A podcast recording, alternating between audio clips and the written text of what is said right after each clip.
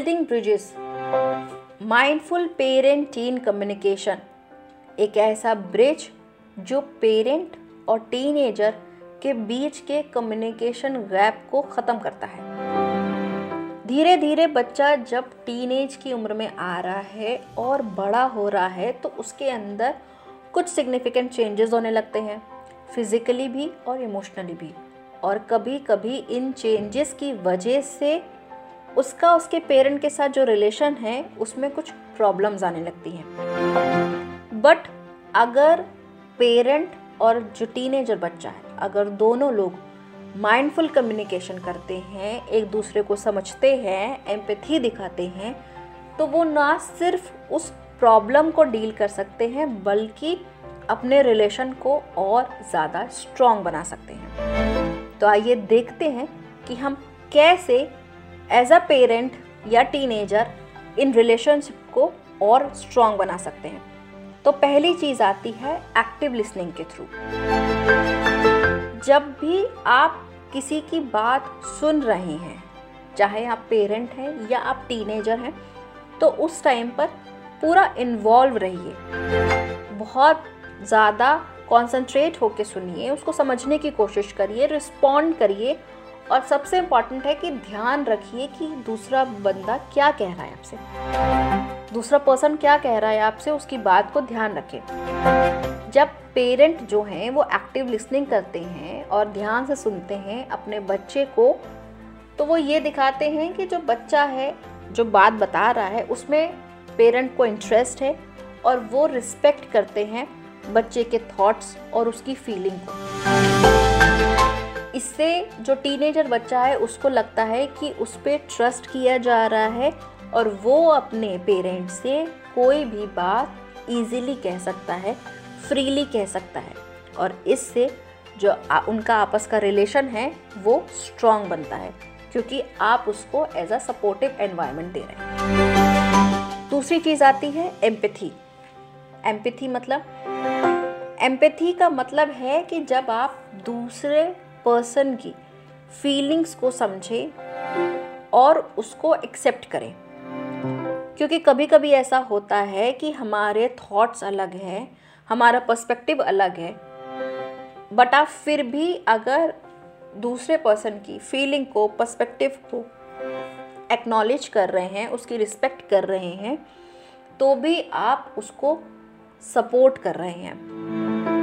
क्योंकि जब आप एज अ पेरेंट बच्चे की जो भी वो बात बता रहा है, जो थॉट्स बता रहा है जो उसकी फीलिंग्स है, आप उसको एक्नॉलेज कर रहे हैं वैलिडेट कर रहे हैं तो इससे टीन को लगता है कि उसको सुना जा रहा है और वो, उसको ये जब कभी कभी डर रहता है कि नहीं, मैं नहीं बताऊँगा तो ये डर भी उसके अंदर से ख़त्म हो जाता है। और आपका और आपके टीनेजर बच्चे के बीच का जो रिलेशन है, जो कनेक्शन है, जो कम्युनिकेशन है वो भी और ज़्यादा बढ़ता है स्ट्रॉन्ग होता है। तो दूसरी चीज़ है एम्पैथी तीसरी चीज़ आती है वैलिडेशन वैलिडेशन मतलब कि आप बच्चे के थॉट को, उसकी फीलिंग को, उसके एक्सपीरियंसेस जो भी हैं अभी तक, उसको एक्नॉलेज कर रहे हैं, उसको एक्सेप्ट कर रहे हैं। क्योंकि जब बच्चा कुछ बता रहा है आपको जो भी सिचुएशन के बारे में बता रहा हो, जो भी उसकी फीलिंग हो, वो उस टाइम पे उसके लिए बहुत इंपॉर्टेंट है। तो अगर आप उसको वैलिडेट करते हैं, उसको एक्नॉलेज करते हैं, उसको समझते हैं तो टीनेजर जो बच्चा है, उसको लगेगा कि मुझे समझा जा रहा है और इससे उसका कॉन्फिडेंस बढ़ता है, उसकी जो सेल्फ एस्टीम है, उसका जो आत्मविश्वास है, वो भी बढ़ने लगता है। जब पेरेंट और टीनेजर अपनी अपनी बात बता रहे हैं। और ये दोनों पार्टीज़ के लिए है। ये जब पेरेंट्स बात बता रहे हैं तो टीनेजर को भी ऐसे ही करना है। जब दोनों लोग आपस में बात कुछ बता रहे हैं, अपनी फीलिंग्स बता रहे हैं, कुछ समझा रहे हैं एक दूसरे को तो दोनों पार्टीज़ को ये शो करना है, ये दिखाना है कि हाँ आप उनकी बात को समझ रहे हैं। जो पेरेंट हैं, अगर वो बच्चे को ऐसा एनवायरनमेंट देते हैं कि जहाँ पर उसको समझा जाता है सपोर्ट किया जाता है एक्सेप्ट किया जाता है तो वो और अच्छे से अपनी बात आपके सामने रखेगा। ये सारी चीज़ें जब वैलिडेशन आप करते हैं, जब आप एम्पैथी दिखाते हैं, जब आप एक्टिव लिसनिंग करते हैं तो इससे ये होता है कि आपका जो कम्युनिकेशन है, जो चल रहा है कम्युनिकेशन वो और ज़्यादा स्ट्रॉन्ग हो जाता है। लेकिन अगर आपके कम्युनिकेशन में प्रॉब्लम आ रही है कॉन्फ्लिक्ट आ रहा है, या आपने जो बाउंड्री सेट की हैं, अगर उसमें प्रॉब्लम आ रही है तो आप उसको कैसे रिजॉल्व कर सकते हैं? तो हम ये देखते हैं कि जब बाउंड्रीज़ हैं या जो कॉन्फ्लिक्ट है, या अगर ट्रस्ट इशू है, आप उसको कैसे दूर कर सकते हैं? तो सबसे पहले हम देखेंगे कि कॉन्फ्लिक्ट को कैसे दूर करना है। सबसे पहली चीज़ एक्टिव लिसनिंग के थ्रू दोनों लोग पेरेंट और टीनेजर जब भी एक दूसरे की बात को सुने, पूरी बात ख़त्म होने के बाद ही इंटरप्ट करें। बीच में नहीं बोलें। जब बात ख़त्म हो जाए, तब अपने पॉइंट्स अपने व्यूज़ अपना पर्सपेक्टिव दिखाएँ। ठीक है? बीच में आपको कोई भी बात नहीं करनी है। सिर्फ़ आपको एम्पेथाइज करना है और दूसरे की बात को एक्नॉलेज करना है। नंबर टू है सीक कॉमन ग्राउंड ऐसे गोल्स ऐसे इंटरेस्ट ढूंढे जो दोनों लोग के सेम हो. फॉर एग्ज़ाम्पल अगर पेरेंट को और टीनेजर को दोनों को वॉक करना पसंद है तो अगर कहीं आप बात कर रहे हैं और आपको लग रहा है कि कॉन्फ्लिक्ट आ रहा है तो उस बात को वहीं ख़त्म करके बोले कि चलो वॉक पे चलते हैं. इससे क्या होगा? जब आप वॉक पे जाएँगे और क्योंकि दोनों का सेम इंटरेस्ट है तो उस टाइम पे थोड़ा सा जो माइंड है वो रिलैक्स हो जाएगा और आपका जो कम्युनिकेशन है वो स्ट्रॉन्ग हो जाएगा। तीसरा आता है यूज़ आई स्टेटमेंट चाहे आप पेरेंट हो या आप टीनेजर हो आई स्टेटमेंट का यूज़ करिए, उसी पे फोकस करिए। आपकी खुद की क्या फीलिंग है, उस पर फोकस करिए। बजाय आप दूसरों को एक्यूज़ कर रहे हैं या ब्लेम कर रहे हैं। इससे क्या होता है, आप अपनी रिस्पॉन्सिबिलिटी रह रहे हैं, आप दूसरे को डाउन नहीं कर रहे चौथी चीज़ टेक अ टाइम आउट अगर सिचुएशन आपको लग रहा है कि हाथ से निकल रही है तो ब्रेक लीजिए टाइम आउट लीजिए और थोड़ी देर बाद उस टॉपिक पे दोबारा बात करिए। जब आप ब्रेक लेते हैं, उस टाइम पे वॉक करिए या पानी पीजिए या थोड़ी देर बैठ जाइए, उस जगह से हट जाइए। क्योंकि जब आप उस जगह से हटते हैं तो आप थोड़ा सा प्रॉब्लम से दूर हट के उस प्रॉब्लम को समझ सकते हैं। पांचवी चीज़ जो आती है, वो आती है प्रॉब्लम सॉल्विंग स्किल।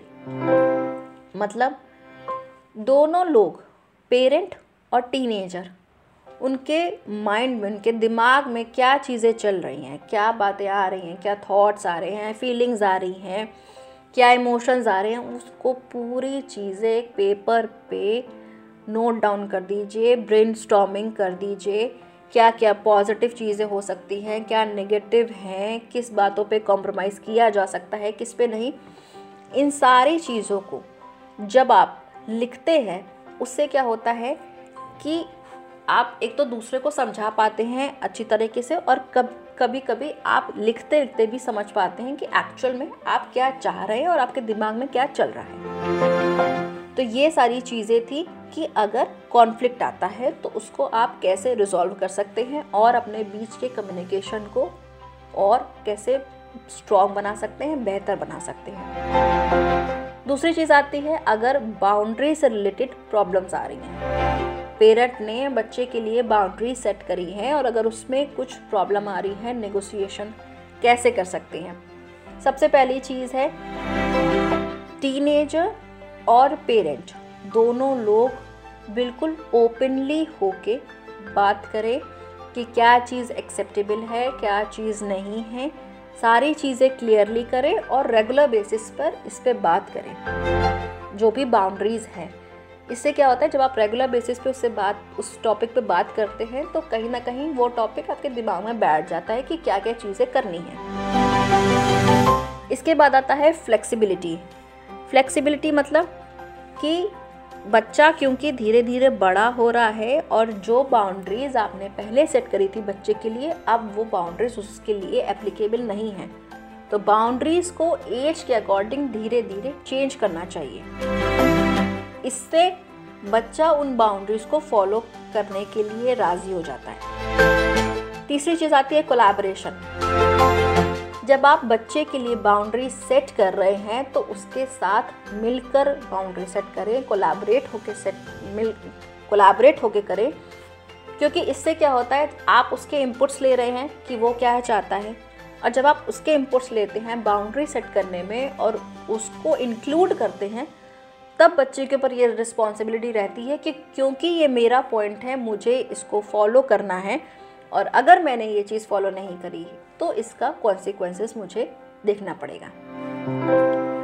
चौथी चीज़ आती है कंसिस्टेंसी जब भी आप बाउंड्री सेट करें कंसिस्टेंट रहें, अगर आप कंसिस्टेंट नहीं रहते हैं तो दोनों के लिए प्रॉब्लम क्रिएट होती है। फॉर एग्ज़ाम्पल आपने अपने बच्चे को बोला कि वो रात में नौ बजे तक बाहर घूम सकता है, लेकिन नौ बजे उसे घर आ जाना है। ये आपने एक बाउंड्री सेट कर दी अपने बच्चे के लिए। अब बाउंड्री सेट करने के दो दिन तक आपने सेम बाउंड्री उसके लिए रखी कि उसको नौ बजे नाइन ओ क्लॉक पे रात में घर आ जाना है। तीसरे दिन आपने क्या किया? तीसरे दिन आपने कहा वो साढ़े नौ बजे आया आपने उस चीज़ को अलाउ करा आप, आपने कुछ ना रिएक्ट करा ना उसने क्योंकि उस बाउंड्री को फॉलो नहीं किया तो कोई कॉन्सिक्वेंसेस हुए कुछ नहीं हुआ आपने कोई उस टॉपिक पे बात ही नहीं करी। तो बच्चे को क्या लगा कि मैं साढ़े नौ बजे तक आ सकता हूँ। ये ओके है। चौथे दिन, अब वो साढ़े आठ बजे ही आप उसको कहने लगे कि नहीं, तुम्हें साढ़े आठ बजे ही वापस आ जाना है एट थर्टी पर ही आ जाना है रात में, नौ बजे तक नहीं रहना है। इससे क्या होगा? इससे उसके अंदर कन्फ्यूज़न रहेगा। बट अगर आप कंसिस्टेंट रहते हैं बाउंड्री को लेके तो बच्चे के अंदर प्रडिक्टेबिलिटी रहती है और उसको ट्रस्ट रहता है कि हाँ मेरे पेरेंट आठ बजे सॉरी नौ बजे तक ही मुझे अलाउ करेंगे। और इससे कन्फ्यूज़न ख़त्म होता है। तो ये थी कि अगर बाउंड्री से रिलेटेड प्रॉब्लम्स है तो उसको कैसे दूर करें और अपने जो बॉन्ड है, जो कम्युनिकेशन बॉन्ड है, उसको कैसे स्ट्रॉन्ग बनाएँ। अब आप ट्रस्ट कैसे बिल्ड कर सकते हैं? सबसे पहले आता है कि honesty and transparency honesty and transparency मतलब जब भी आप अपने बच्चे को कोई बात बताएँ तो उसको सच बताएँ। उसको कोई भी झूठ चीज़ नहीं बताएँ। जब आप उसको इन्फॉर्मेशन जो भी दे रहे हैं, वो सही इन्फॉर्मेशन दे रहे हैं, सच बता रहे हैं, उसके फ्यूचर से रिलेटेड या अगर आपको कुछ और बता रहे हैं कि तुमने ऐसा नहीं किया तो ऐसा होगा तो भी वो उसको सच बताएँ। क्या सही है, क्या गलत है? झूठ अगर आप बोलते हैं तो बच्चा भी फिर वैसे ही करता है। दूसरी चीज़ है फॉलो थ्रू अगर आपने अपने बच्चे को कोई प्रॉमिस किया है, कोई कमिटमेंट दी है तो उसको फॉलो करें, उसको पूरा करें। क्योंकि जब आप कमिटमेंट पूरा करते हैं प्रॉमिस पूरा करते हैं तो बच्चे के अंदर ये रहता है कि मे मैंने जो भी कहा था या मेरे पेरेंट्स ने मुझे जो कहा था, वो किया और इससे ट्रस्ट बिल्ड होता है और इससे भी आपका जो बॉन्ड है, वो स्ट्रांग होता है। तीसरा आता है रिस्पेक्ट प्राइवेसी बच्चे की प्राइवेसी को रिस्पेक्ट करें, उसकी पर्सनल चीज़ों में ताका झाकी मत करें अनलेस एंड अनटिल आपके पास कोई वैलिड रीज़न हो। अगर आप ऐसा करते हैं कि उसकी प्राइवेसी को रिस्पेक्ट करते हैं तो भी बच्चा आप पे ट्रस्ट करने लगता है। और जो लास्ट आता है, वो आता है पॉजिटिव री मतलब जब बच्चा कुछ अच्छा बिहेव बिहेवियर दिखा रहा है, कुछ ऐसे रिस्पॉन्सिबल बिहेवियर दिखा रहा है, या आप जब उसको प्रेस करते हैं, उसको रिकग्नाइज करते हैं, उसकी सराहना करते हैं, उसकी एबिलिटीज़ को और ज़्यादा फोकस करते हैं उसके ऊपर, और अगर उसने कुछ ऐसे डिसीजंस लिए हैं जो हेल्पफुल हैं, अगर आप उन सारे डिसीजंस को प्रेस करते हैं, उनकी सराहना करते हैं एक्नॉलेज करते हैं तो इससे बच्चे के अंदर पॉजिटिव री आता है और बच्चे को लगता है कि अगर मैं इसी तरीके से करूँगा तो भी मेरे पेरेंट मेरे लिए ऐसा ही फील करेंगे। तो ये सारी चीज़ें आती हैं कि अगर कोई प्रॉब्लम आती है तो उसको कैसे दूर किया जाए? तो जब आप वैलिडेट करेंगे एम्पैथी दिखाएँगे एक्टिव लिसनिंग करेंगे, जब आप बाउंड्रीज़ को अच्छे से मैनेज करेंगे ट्रस्ट बिल्ड करेंगे कॉन्फ्लिक्ट को दूर करेंगे तो आप अपने और अपने बच्चे के बीच के जो कम्युनिकेशन के गैप है, उसको ना सिर्फ़ ख़त्म कर पाएँगे, बल्कि और स्ट्रॉन्ग बना पाएँगे।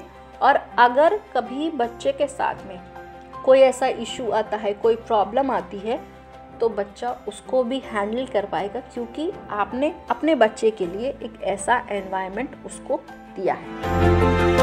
तो ये था आज का टॉपिक आपको कैसा लगा? मुझे ज़रूर बताइएगा कमेंट सेक्शन में लिख के. आप मुझे सोशल मीडिया इन, जो, इन इंस्टाग्राम है फेसबुक है यूट्यूब है, आप उस पर मुझे फॉलो कर सकते हैं. मेरा हैंडल है रिचा गोयल कटियार आप मेरे फेसबुक की जो प्राइवेट ग्रुप है, उसको ज्वाइन कर सकते हैं. मेरी व्हाट्सएप कम्युनिटी को ज्वाइन कर सकते हैं. उसका लिंक भी नीचे दिया गया है. मिलते हैं एक नए टॉपिक के साथ। एक ऐसा टॉपिक जो हो सकता है टीनेजर को हेल्प करे या पेरेंट को हेल्प करे कम्युनिकेशन बिल्ड करने में। या फिर टीनेजर की कोई अगर इशू है उस पर तो मिलते हैं नए टॉपिक के साथ। तब तक के लिए take care bye and happy parenting